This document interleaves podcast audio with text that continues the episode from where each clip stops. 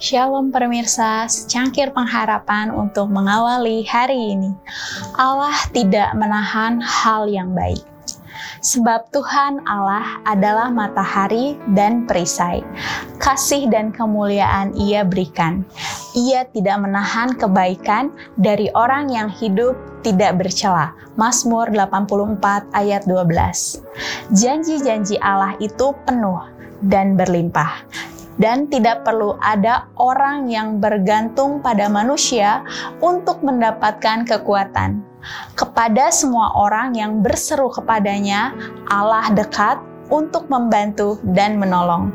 Dan dia sangat dihina ketika setelah meminta agar kita percaya, kita berpaling dari dia satu-satunya yang tidak akan salah paham terhadap kita.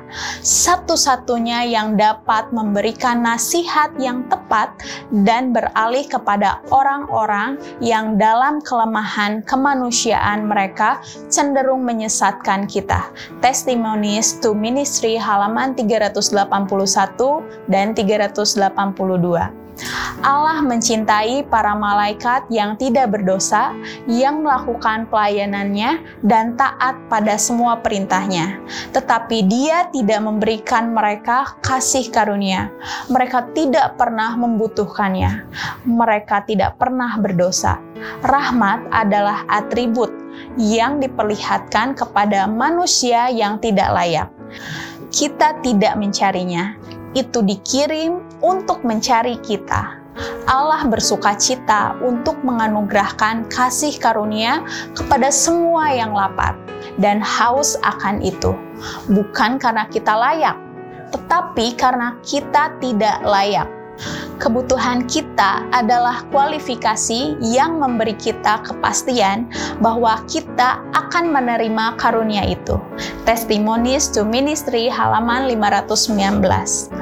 Emas dan perak adalah milik Tuhan dan dia dapat menghujani mereka dari surga jika dia memilih. Tetapi gantinya melakukan hal ini, dia telah menjadikan manusia sebagai penata layannya. Mempercayakan kepada sarana bukan untuk ditimbun, tetapi untuk digunakan dalam memberi manfaat bagi orang lain. Dengan demikian, ia menjadikan manusia perantara untuk mendistribusikan berkatnya di bumi. Tuhan merencanakan sistem kemurahan agar manusia menjadi seperti penciptanya, memiliki karakter yang baik dan tidak egois, dan akhirnya menjadi bagian bersamanya dalam pahala yang kekal dan mulia. Testimonis jilid 4 halaman 473. Demikian renungan hari ini. Selalu mulai harimu dengan secangkir pengharapan.